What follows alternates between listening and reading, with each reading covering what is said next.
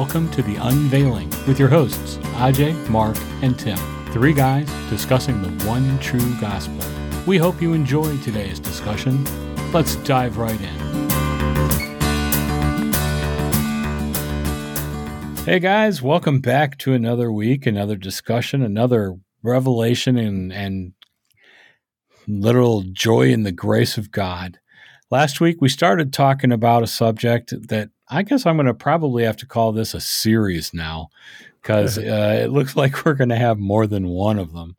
Um, and that was, well, uh, listeners, let us know which which title you like better because it's one of two things.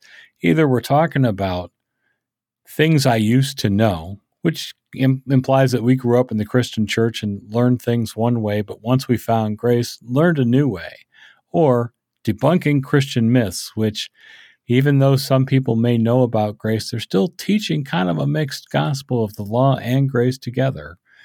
So last week we coupled we covered a couple of topics. This week I think we've got a couple more.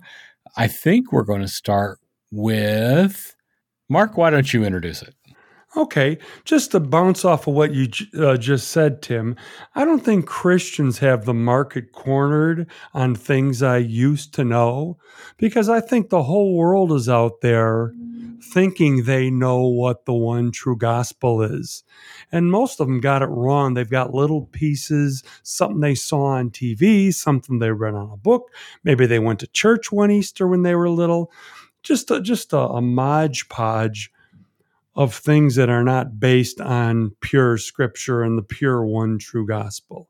So I actually say we do both. We call it things I used to know debunking Christian myths. It's a little wordy, but it'll look good when we put out our New York Times best-selling book. Okay? I like that, man. I like that. Go ahead, let lead us forward. Well, we we did three last week, and we're going to try to get three out today. There's no time we can go shorter or longer so we don't have to get them in. But we're going to start out one that is very famous and uh, we've all heard it used on TV. It's it's in it's used in different religions as a matter of fact. Some people would call it karma, but the Bible calls it we reap what we sow.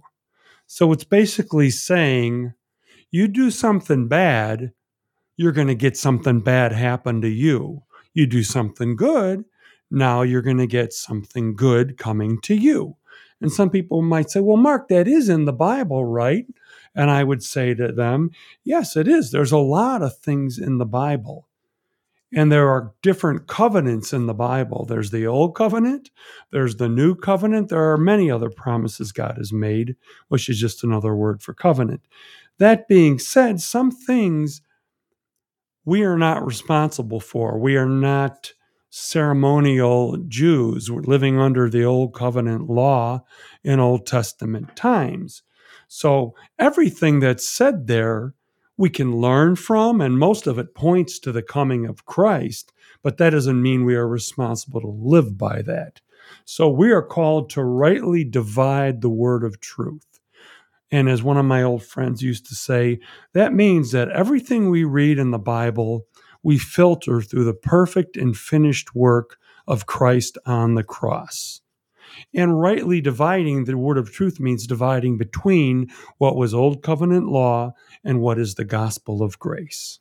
You said that our actions don't produce effects in the world.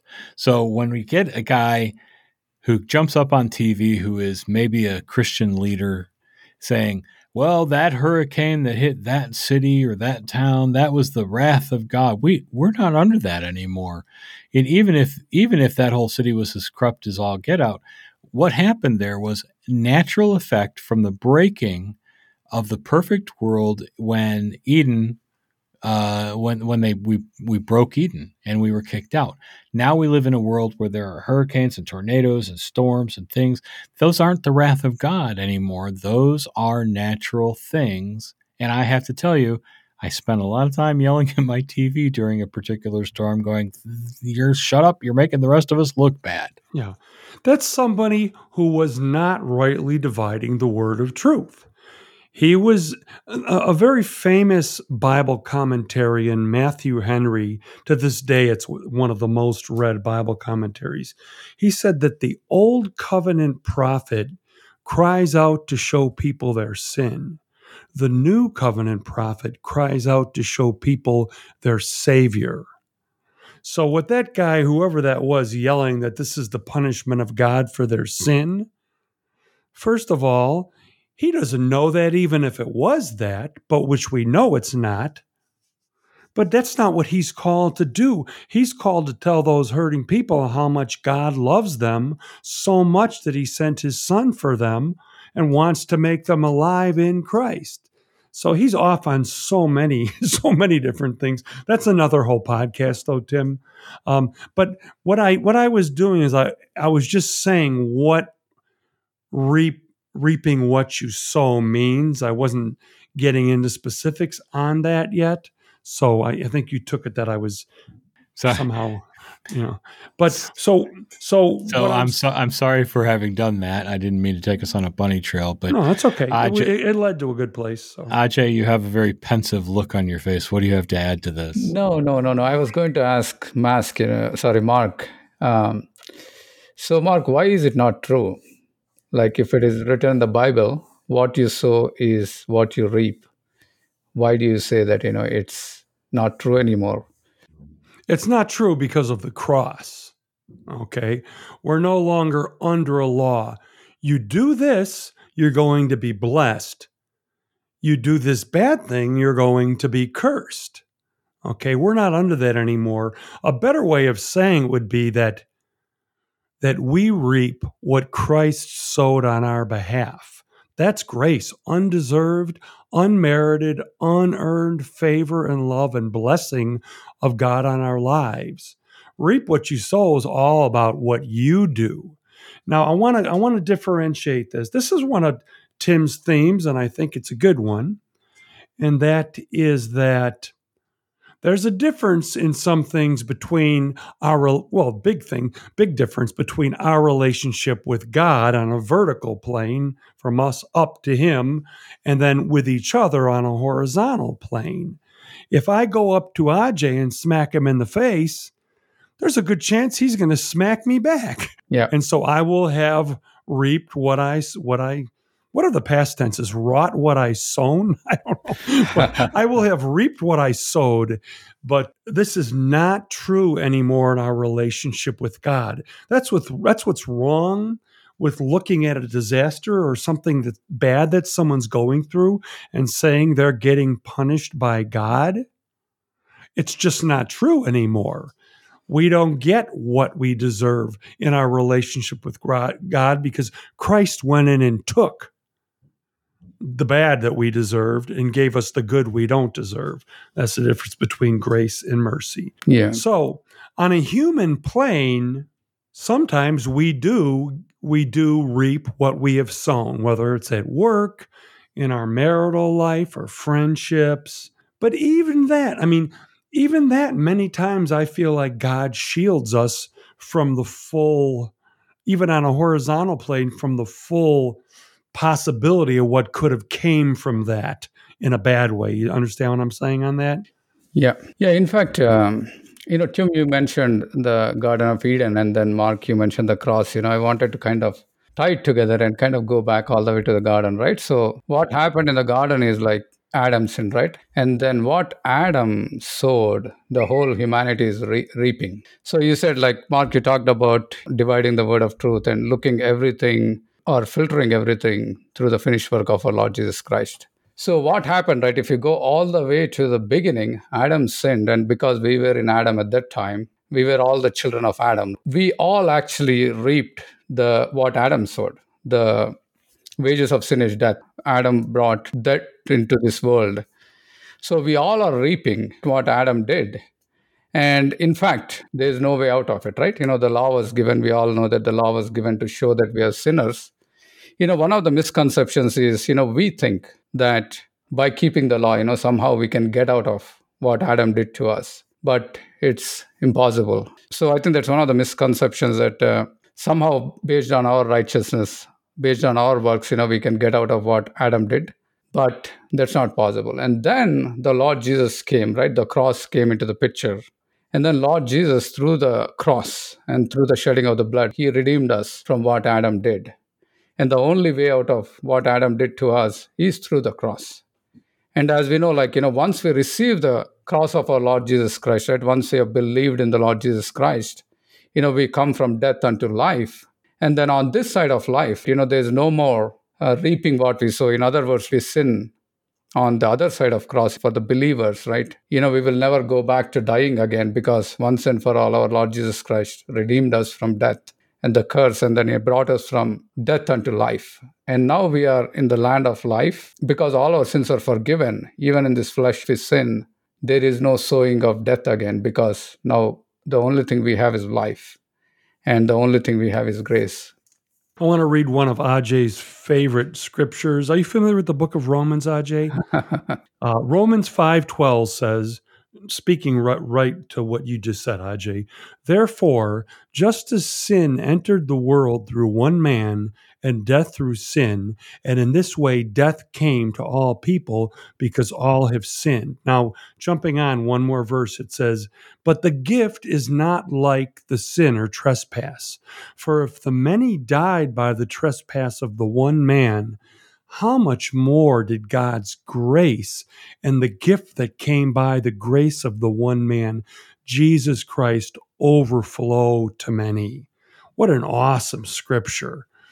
The gift, what we have in Christ, is just so far above what the original trespass could do to us in negative things. The good things we have in Christ, just as Paul put it in Second Corinthians uh, 3, he said, What was glorious has no glory now compared with the surpassing glory. What Christ has done for us is so awesome and gracious and loving that what we reap is his goodness, all the, the blessings he's bought us by his obedience, even obedience to the point of death on a cross on our behalf. Uh, thinking with that mentality of reaping what you sow makes it all about what you do or don't do instead of about what Christ did for us. And that's the key with the reaping and sowing. And another big misconception that really opened my eyes when I came to the knowledge of the truth was when you're reading the Bible, the complete Old Testament, those people lived under the Old Covenant law. Okay? And some people know that, but what most people don't realize is the new covenant did not start until the cross and the resurrection. So as Christ walked through his life, teaching to the crowds at the time, he was still under the old covenant law. In fact, in fact, scripture says that he perfectly fulfilled the righteous requirement of the old covenant law on our behalf. Because he mentioned reap what you sow, but while he was walking through his life, he was upholding uh, every part of the law. He, he said, I'm not even going to let the least little pen stroke of the law pass away, but he fulfilled it. And that's that's the key to know because that can, can that you know when you read some of the things Jesus said, he was elevating that law so that people could see there's no way you can keep this correctly. And in not keeping the law, you're going to reap what you sow if you're under the law. Yeah. What do you think about that, Ajay?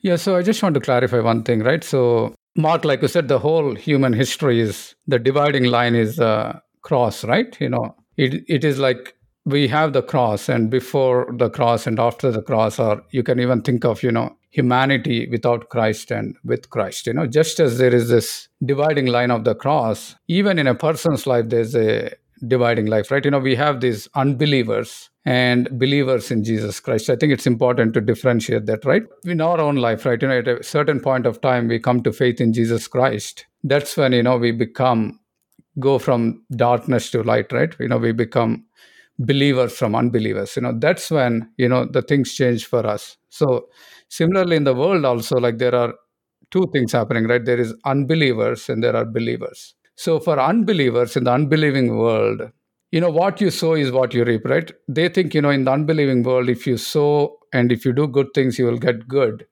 And if you do bad things, right, you know, you will get bad. But the reality is, for an unbeliever, no matter what you sow, you will only reap death. That's the only consequence because nobody can fulfill the law, nobody can do good. Romans says there's none righteous, no, not one, right? So if you divide this up into unbelieving unbelievers and believers, for an unbeliever, no matter what you sow, you're still reaping death. But once somebody comes to faith in Lord Jesus Christ and comes over to the other side and you become a believer, and now you have the life of God, and now you have the righteousness, you are the righteousness of God. Now, no matter what you sow, you're reaping life. So I wanted to differentiate that, right? You don't just apply this to unbelievers and believers equally. And the dividing line again is a cross, right? When you believe in the finished work of Lord Jesus Christ, you go over from death unto life, and you go from being an unbeliever to being a believer. And for the believers, right, you know, this principle is if you say, right, it's it's never what you sow is what you reap. For unbelievers, no matter what you sow, you're reaping death.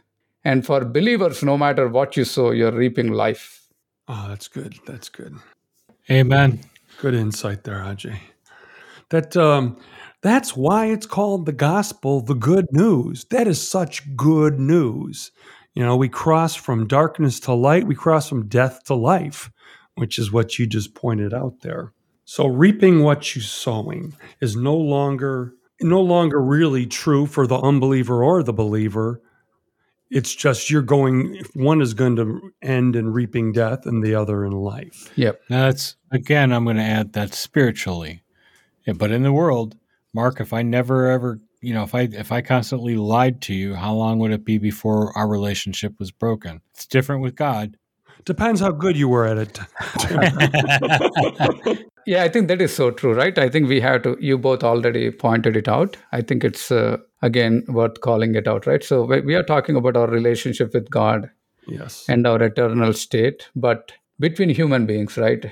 It's what you sow is always, you know, kind of what you reap if you're good to your neighbor, you know, you will get back good. But if you're not good to your neighbor, right? So there is a quite a chance, like unless they are very, very patient believers, you might actually get more than what you sow, right? If you slap him, you might get three back. So, so it's uh, important to realize that.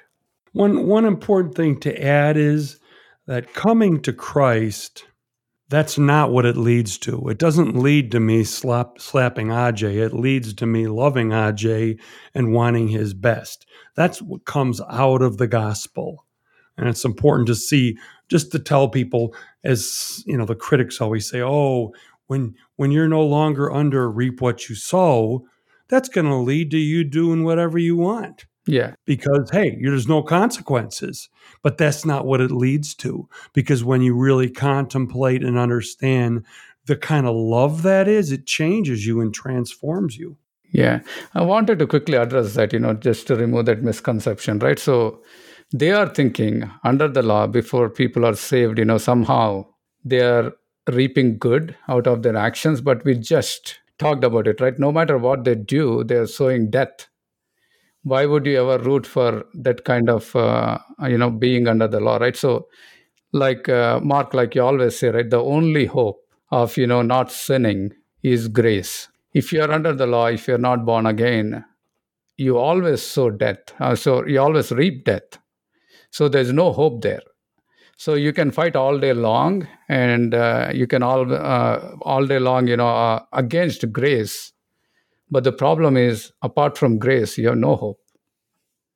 I think you said in an earlier podcast, Ajay, you know, our self righteousness is like dirty rags. And then you went, well, you know, really, if you look at it, our self righteousness is like dirty diapers. we don't have it and we can't have it. And we, you know, so we, we must have the righteousness of Christ. Because even when we occasionally do something good of our own volition, how often are our motives pure? You know, some I'm not saying never, but agreed.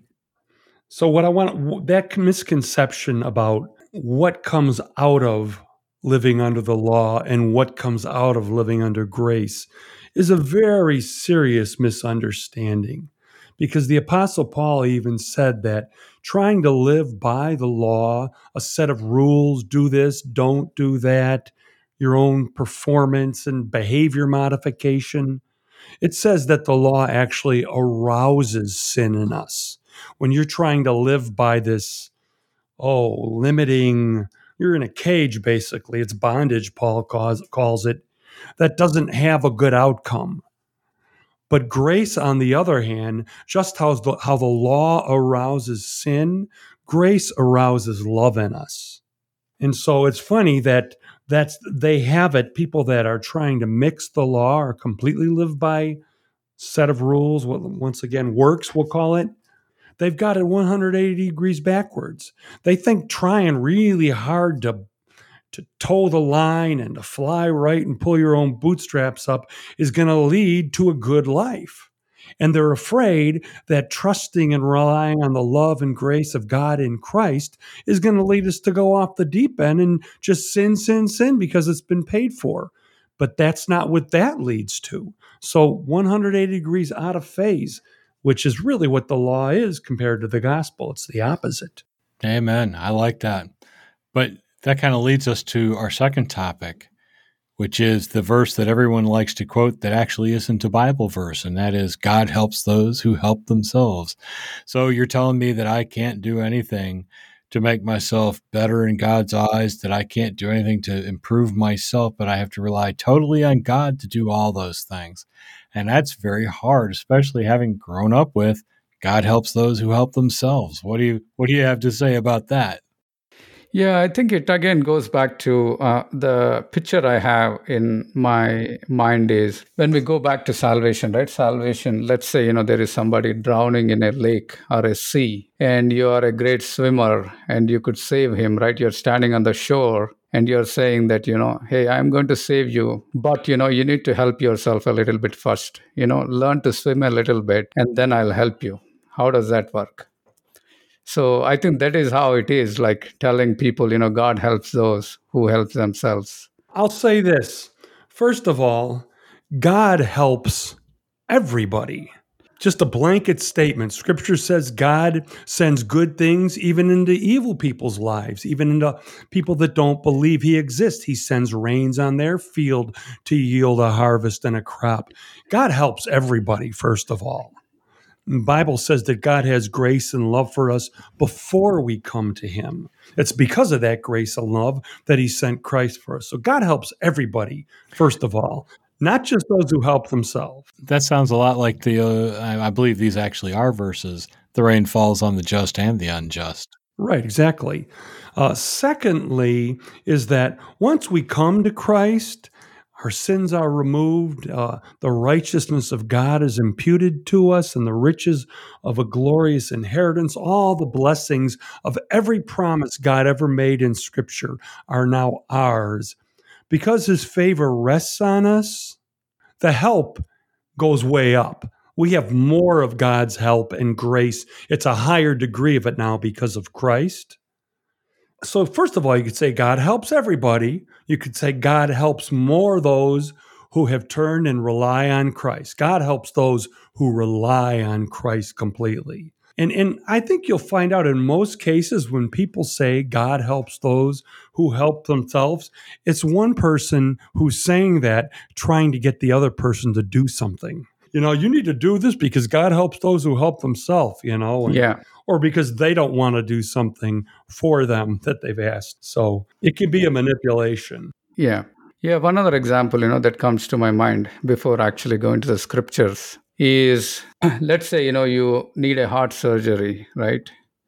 Then you're lying down on the surgical table. I'm using these extreme examples because that's what it is, right? Our salvation is extreme. So you're lying on the operation table and you uh, have a heart attack the third time, and the heart surgery needs to be performed. And the doctor comes, the chief surgeon comes, and is like, Yeah, I'm going to help you only those who help themselves. You know, take the knife and cut your skin a little bit, and then I will start my surgery. So it is that illogical to me, to be honest. I don't know where this came from.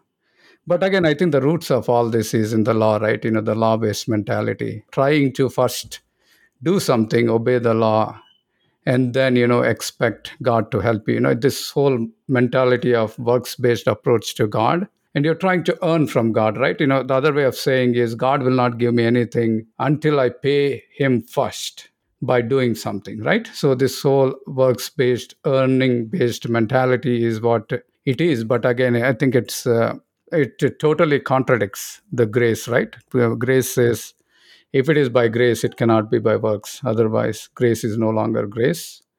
And if it is by works, it cannot be by grace. Otherwise, work is no longer work. I think a lot of this whole God helps those who help themselves comes from people who think they're doing something to add to their self righteousness in an effort to earn more from God, which we've said how many times we can't do. Yeah, I think the only way to help ourselves is to say that, God, I cannot help myself. Help me. Apostle Paul said, When I am weak, then I am strong, because God's strength is made perfect in my weakness. That, that's a very worldly view when you think about the words, you know, God helps those who help themselves. It's a self starter, pull up your own bootstraps, I'm going to do it mentality, kind of an overriding value the world has that uh, avoid weakness at all costs. You've got to be a winner. Go out there and work harder. Because, you know, and if you're going to get any help from God, it's only if you work hard first. yeah, and it also appeals to our flesh, right? You know, our flesh always wants to do something and get credit, but we know that you know by the works of the flesh, you know, the mind of the flesh is enmity against God. So flesh wants to do stuff wants to get credit but the problem is the flesh is not good enough so for those you know who are living by the flesh right not depending upon god completely but they want to live depending on their own strength thereby get some credit and glory right mm-hmm. that kind of mentality also you know this kind of saying appeals to that kind of uh, mentality so to speak would you guys like to move on to number three now? All right. Okay. Number three is one that many of us that have been in church have have heard pastors use this. It's almost a catchphrase, but it it um, it is that God is the God of a second chance. And when I first heard that, like I heard it on the radio, listening to some ministry program, somebody preaching, I'm like, wait a minute, second chance for what? like, what am I getting a second chance for? I can't lose my standing with God. I can't lose my salvation. It's all Christ and not me. I don't need a second chance. He's not God of the second chance. He's a he's a God that when he does it for us, we never need a second chance again. That was my whole point with this one is it's it's a misunderstanding of what happens at salvation. The fact that we are made new creations, that we no longer are successful or failures by how well we do and keep the law. Let me let me say this real fast, and that is that I believe whoever came up with this idea originally had the absolute best of intentions oh, in sure, their heart sure. and their mind at the time, because what they were looking at, I believe, was that when we were trying to live under the law without having accepted Christ and gotten the grace that we received since then, what they were saying was, You're a lost sinner. You can't dig yourself out, but God's giving you a, a second chance to become righteous and holy and come to heaven. But that's just a very legalistic way of looking at things that isn't quite true under grace as grace is presented now. Sure. And that is, yeah, we were all those things. But that wasn't it isn't a second chance. This was God's plan from the beginning. We we talked about this in a previous podcast. There's no plan B. This was his plan all along. His son was going to come, die for us. We were going to accept it and become holy and righteous in his eyes because of that sacrifice. So there is no need for a second chance, like you said, Mark.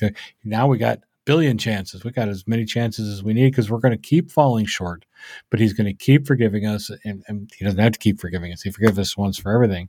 And he's going to keep seeing us as righteous. Well, I'll just take a, a little bit of umbrage with that because I wanted to use the word umbrage. and, and that is that no matter what number you put on the chances, whether it's one or a billion, we don't need any because it's not about chances anymore.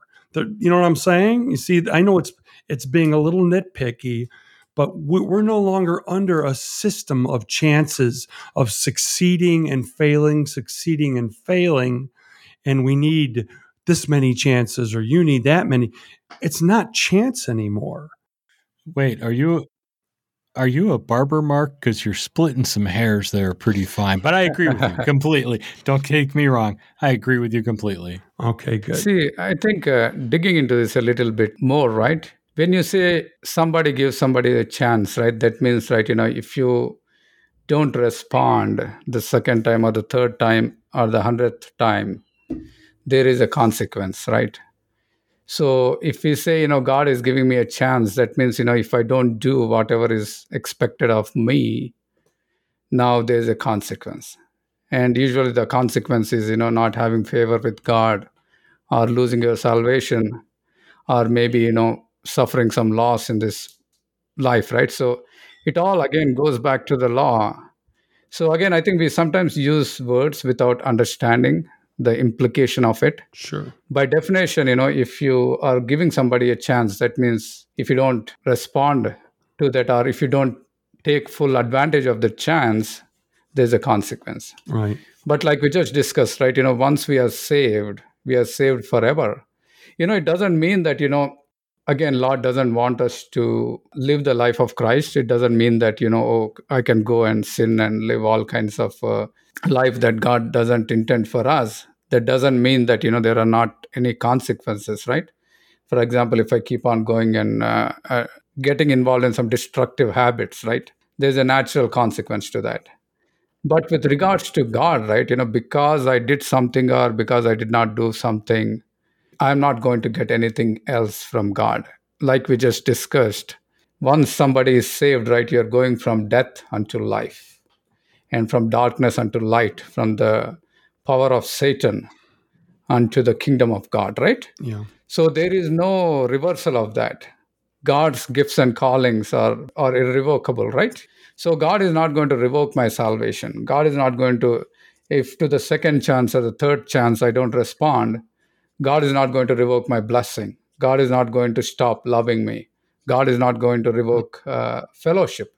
So I think the underlying message here people who say that you know god is a god of second chances he's saying that you know if you don't avail your second chance you know you better be careful you might lose your salvation or you might lose your fellowship or you might you know god might uh, send you some punishment into your life you know? These are all the implications of this kind of uh, belief you know? That's why you know we are not trying to nitpick or we are not going to you know call out on well-meaning people.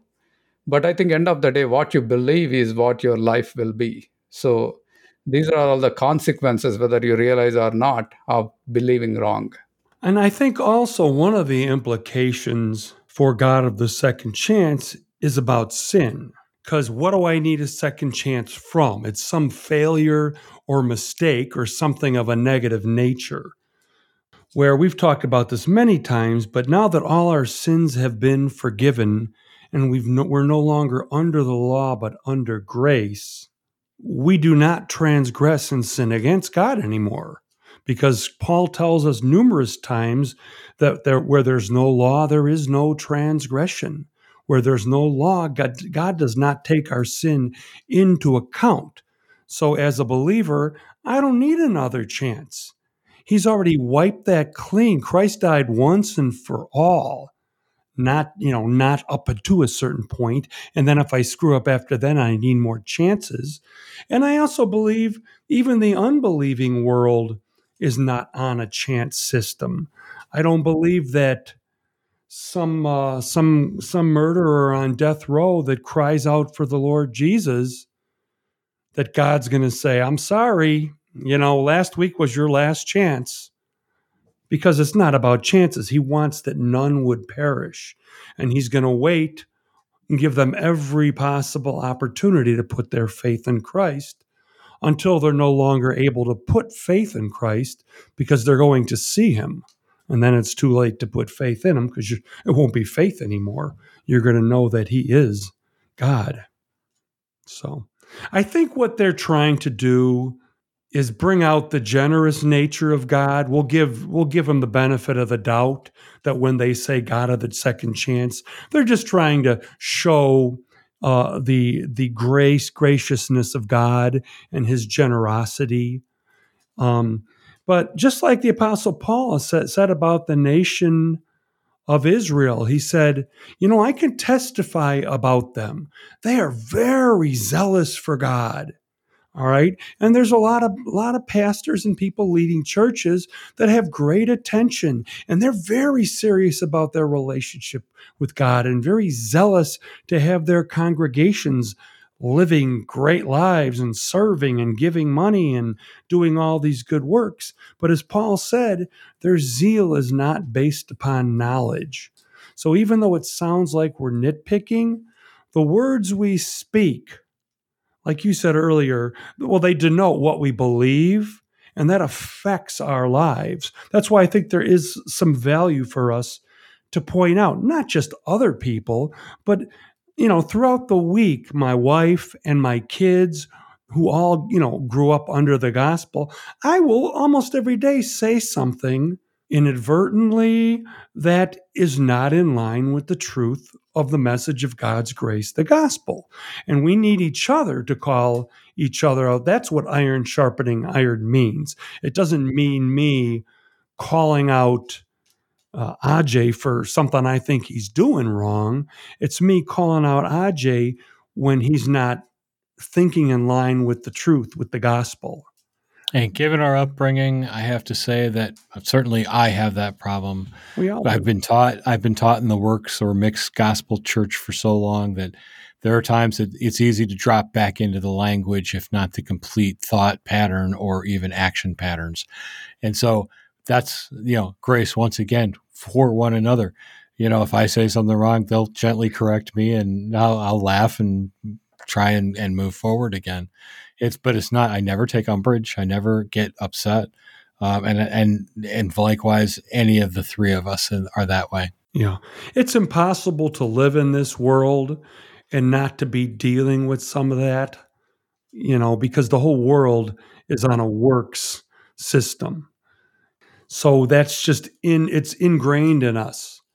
And I just I think to me it's one of life's great adventures and noblest of all um, goals, not the word I'm looking for, endeavors, let's say, and that is that I would think right and speak right in line with the truth of what the gospel is. Because scripture tells us over and over again that it's the renewing of our minds. It's repenting, which means to rethink. It's contemplating the Lord's glory. Those are the things that transform us. And our speaking, as Christ said, comes from the overflow of our hearts. Once we think correctly, we're going to start to speak correctly. And those do have consequences for us and for those around us. Uh, Jay, the Mickey Mouse hands on the wall are starting to count down. I feel like you haven't had a chance to say anything in a while. I want to give you a chance to give a last opinion before we walk out for the evening.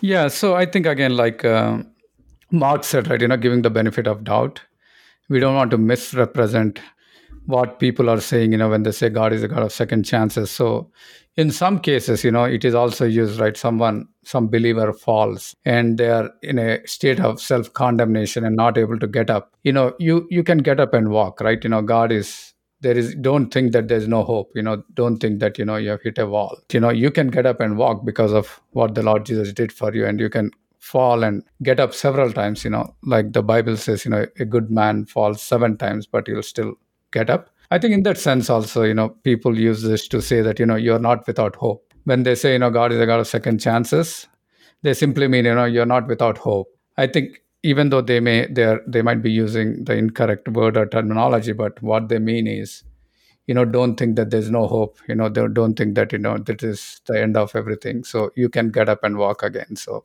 I just wanted to say that. I appreciate that. And I will tell you guys once again, I love these conversations. I get so much out of them, even if I have to be corrected gently, gently. I'll let you know when I take umbrage with you.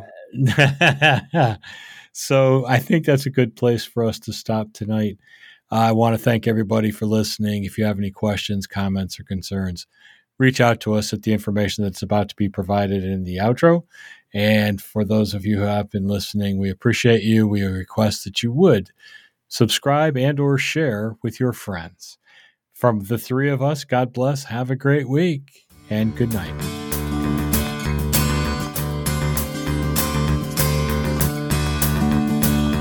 We would like to thank you for listening to The Unveiling. We hope you have enjoyed it enough to consider subscribing and sharing with others. We welcome your questions, comments, and feedback. You can reach us via email at theunveiledgospel at yahoo.com or find our Facebook page at The Unveiling Podcast. For IJ, Mark, and myself, God bless, and we will talk with you next time.